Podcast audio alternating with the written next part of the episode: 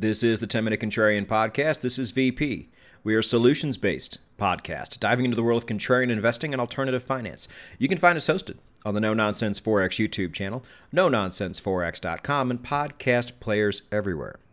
Episode 137 is brought to us by Bybit. Now, you guys know with me, I take my time when it comes to finding affiliate partners. I do a lot of research, and this research pays off. Places like Blueberry Markets, places like Bybit started out as medium sized brokerages, but they both did a lot of things right, and now both of them are much bigger, especially Bybit. Markets.com was always big, by the way. And to no surprise, my subscribers have been enjoying these trading platforms for the better part of five years now. And Bybit is no exception.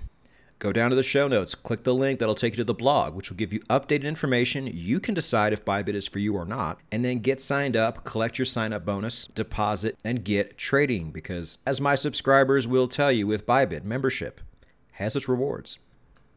It is the 10 Minute Contrarian Podcast, and I think this is a really good time for an episode like this. Uh, there's a lot of good offense out there right now. Crypto is doing well again. Uh, uranium stocks are getting very exciting. Gold has been toying with its all-time high, and the United States stock market, the S&P 500, has reached all-time highs. It is exciting times in the investing kingdom.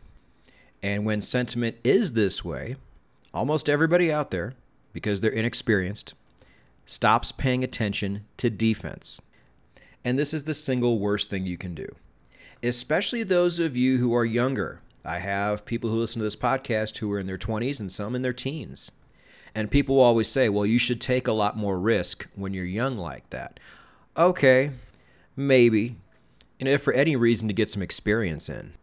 But for people who invest when they're younger, you always hear these romantic stories about how they made it all and lost it all, and then made it all again and lost it all again. It's like, yeah, I made a million dollars in penny stocks or crypto and then I lost it all. LOL. Let, let me offer these people a bit of an alternative. What would your life be like now? Or what would your life be like in five years, maybe 10 years, if you had made a bunch of money and then only lost like half of it? Uh, do the math, please. It would be dramatically different. You don't have to wait until your 30s and 40s to not invest like an idiot. And if you can manage to do this at any age, your long term growth curve is only going to go up higher. Because most investors make money in good markets and then lose a lot of it in bad markets. Now, put that person side by side against somebody who also makes money in good markets but does not lose their ass in bad markets. Hell, might even make a little bit of money in bad markets too. Who's winning that race? Contrarians, this is exactly how poor people and or people of average wealth close the gap and one day end up passing those with above average to high wealth simply by not screwing up. Now, there are going to be screw ups in investing, but by simply not screwing up huge, you can become the second person in my little racing anecdote I just mentioned instead of the first. And taking these things into consideration now, while there's all this upside excitement, is how we separate ourselves from those other people because none of those other people are thinking of things like this right now. You know, maybe older people are because it becomes all about wealth preservation at that point in time. Okay, fine. We're not talking about those people. Those people aren't taking any risk. But uh, let's transition here. Let's put things in a different perspective. Let's separate ourselves from the rest of the pack even further. I'll tell another story. Um, can anybody out there remember the lowest price you have ever seen a gallon of gasoline or a liter of gasoline, depending on where you live? If you want to do the math, you just take a liter and multiply it by four, you'll get pretty close to a gallon. So, my earliest recollection here was actually college because none of this applied to me until I was able to drive. And I remember I kind of went to school in the middle of nowhere, but even further out from town, there was a gas station that had gas for 68 cents a gallon. And they were always the lowest. And they had a really nice big food mart too. So everybody would like take a pilgrimage out there to get their gasoline because we were a bunch of broke college kids. So why is the price of a gallon of gasoline five to six times more expensive now than it was back then. Did the cost of oil become more expensive to take out of the ground? Did it become harder to do? Did it become harder to refine? No. All of those things have actually gotten easier over time thanks to technology. What about gold? The price of gold does nothing but go up over time. It has for thousands of years. But it's gone up exponentially in recent times. Back in 1955, the average price of gold per troy ounce was $35 and now it's over 2000 what happened? Did gold become 57 times more difficult to take out of the ground? Is there 57 times less of it in the ground? No no none of those things are true. Now, there's about the same amount and it's actually become way easier to mine out of the ground thanks to technology. You know the, the thing that's all in the news in the west right now why is food so expensive if you're dumb enough to still believe what the Biden press secretary says, she says it's because of Vladimir Putin. But you get where I'm going with this. The reason why all of these things are so much more expensive now is not because of supply and demand. All of these things actually did not get more expensive. No, none of these things did. Our money got worse. That's the only change. And if you look at the price of things over history, you will see just how worse it has gotten. And to make matters worse, every G20 country not named Russia printed copious amounts of money back in 2020. And because of this, they could no longer boil the frog, and people immediately started feeling the after effects of this money printing in a big way. So much so that we had to overcorrect just to get inflation down and we will probably start printing money again in the next couple years. And by we, I mean the United States, and if the United States starts doing it, that will give the green light to other countries to start doing it as well. China's already doing it. So now we've created this doom loop where we just keep overcorrecting to each side, only making the situation worse in the medium to long term. And everybody is feeling it. How do we make sure this doesn't happen to us? We divest away from cash. So let's talk about cash. Let's start with cash. I've always said I think you should have a lot of cash, especially United States dollars, even though the value of it keeps going down the way it does. Why do I say this? Because I feel like a lot of things that will be worth investing in in the future are going to drop even further. So I want to have as much dry powder there as possible. Now, I missed my opportunity to fire what I call bazookas at the crypto market because price didn't fall all the way to the levels I thought it might. So, because of that, I have been taking my cash and moving a good portion of it to other places. Some of that has been offense, as we have chronicled here on the show and on Twitter, but some of that has been going to defense as well. And that defense has been primarily gold. I've actually spoken to people, not like you guys, but friends of mine, about gold, and they honestly think, and this is the mindset of most people, that if you put your money into gold, if you switch from fiat currency into gold, that now all of a sudden you have less money and you might need that money. So it's better just to keep it in cash. Well, as we've already talked about at the early part of this show, no, that is not the best place for it. Two, you have the exact same amount of money. that didn't change. If the price of gold goes down, you have a little bit less. If the price of gold goes up, you have a little bit more. But apart from that, you have the same amount of money. You have just moved it into something that does nothing but go down and moved it into something that doesn't. And that's called winning. Absolutely nothing out there has preserved its value better than gold has. You know, I don't know if you've heard the saying, uh, an ounce of gold should always be able to buy a fine man's suit. Gold is sitting at a bit over 2000 right now, and right now that could get you a very nice suit. Might even have some money left over for tailoring.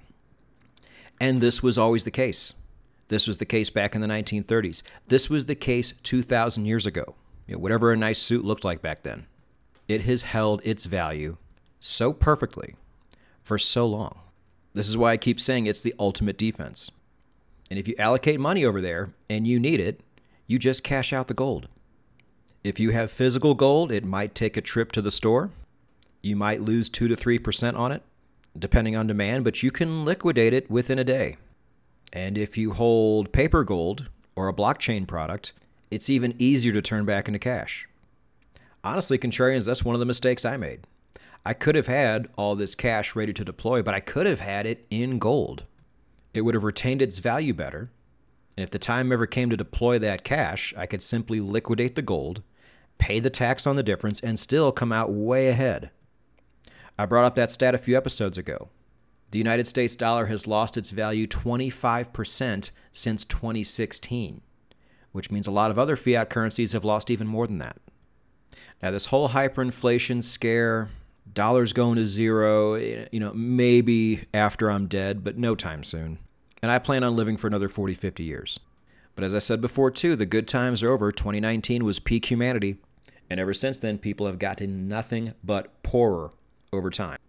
And it didn't have to be that way. As to how to buy gold and the best ways to do it, we have covered that on the No Nonsense Forex YouTube channel. Simply go there and run a search, and we have covered it on the podcast. There is no excuse not to. People will certainly come up with excuses not to. But if you can protect the money you make, you are winning while the rest of the world is losing. I bought more gold this past week. Yes, I am buying near all time highs. I am okay with that. You know why? Because if gold goes from 2,000 an ounce to 3,000 an ounce, it will probably still be a good time to buy gold.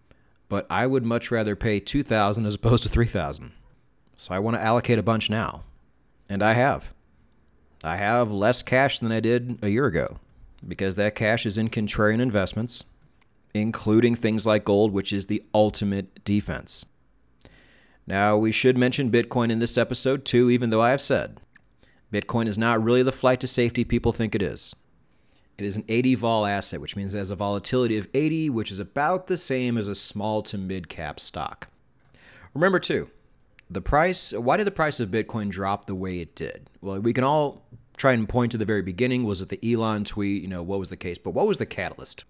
What was the accelerant that took it all the way down to 16.5? It was the FTX scandal, which, by the way, had nothing to do with Bitcoin. So, Bitcoin, this wonderful thing that's going to change the world, and I'm not being sarcastic, I think it is, dropped 75%, mainly due to a scandal that really had nothing to do with Bitcoin. This is how volatile it can still be. Now, I will say, because of the ETFs, because you now have these avenues for institutional money to come through, because of the social proof and legitimacy things like that bring, because of all the billionaire investors who have not only invested but are now speaking openly about it. I feel like this volatility is getting lower and lower over time. Long term, I'm a big believer in Bitcoin. And I believe if you have a long enough time horizon, this can be not only very offensive, but very defensive at the same time. Because it is a hedge against governments and all the stupid shit they do to money. And knowing what we know, how is that not a great investment? And if you're younger, you can allocate more money to it. My point is not financial advice, allocate it to something like gold as well. Because even if you think the prosperity of Bitcoin is a foregone conclusion, you could still be wrong. And if you can just simply not screw up huge every time you screw up, you will end up miles ahead of everybody else. People think they're going to win this fictional race by putting as much money into things like Bitcoin as they possibly can. Now, this race is all about upside and downside. And if your entire financial life is on the blockchain, there are options there for gold as well. We've talked about it, I've done blogs about it. And finally, what is the one thing we champion here on the 10 Minute Contrarian podcast more than any asset I've talked about this entire time?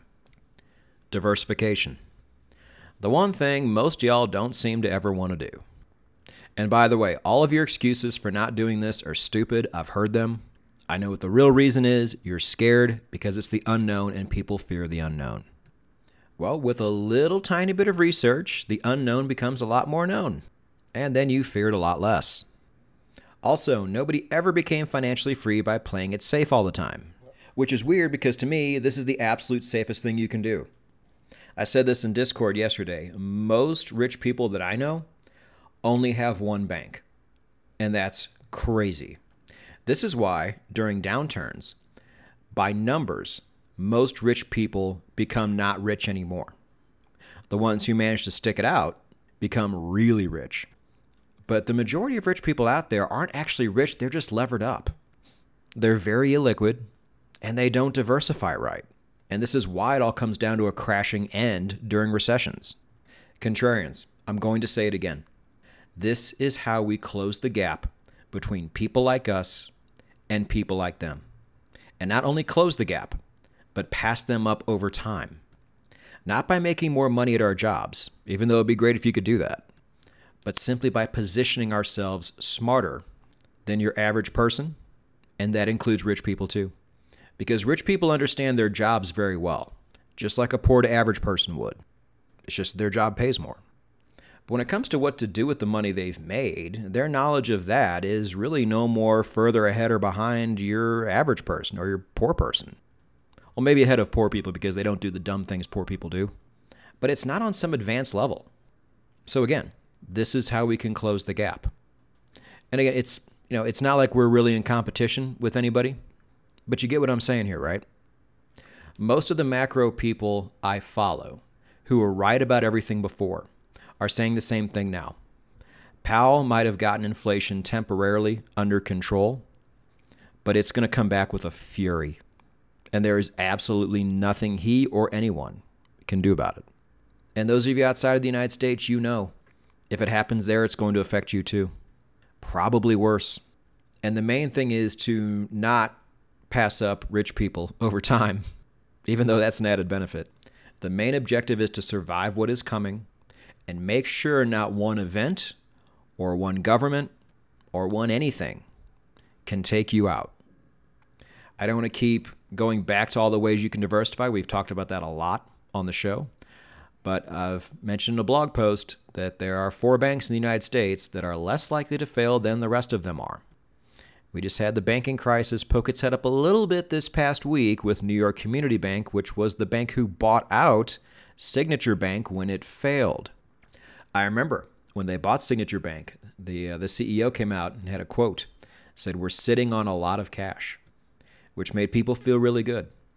But because nobody does any research, if they did, they would also have seen that New York Community Bank was also sitting on a lot of really bad loans, and their stock tanked this week. I'm telling you, when this banking crisis finally does come up, there's going to be a lot of information coming to the surface that is easily hidden when things are good. But once they're not, it all collapses on top of each other. So, again, not financial advice. I can just tell you what I'm doing. I make sure I have one, if not two, of these large American banks. And for those of you outside of the United States, you can easily start a corporation in the United States and then have access to one of these banks. And if you believe in FDIC insurance, uh, you get more in the United States than you do in any country in the world. You get up to $250,000 worth, which means if you have two banks, you have $500,000 worth of coverage. Now, before we used to have a bail in scenario where you were responsible for bailing out the bank, but ever since those three banks failed last year, the government has flipped and said, okay, now we're back in bail out mode. So you take that for whatever it is. But you guys also know I've been uh, getting other residencies and banking in some of these countries. I'm working towards a second passport. And overall, even though I am playing offense in some sectors, I am doing everything I can to absolutely bulletproof myself for what is a very shaky and uncertain future. And I want to make sure every time I play offense that I am playing equal amounts of defense at the same time. Because during these hyped up periods, it's easy to forget stuff like this. And with all this future upside available out there, you're going to sit there and play defense too? That's crazy. The opportunity cost is too great. No, you're only saying that now because sentiment is high. In the end, we're not crazy. We're just early.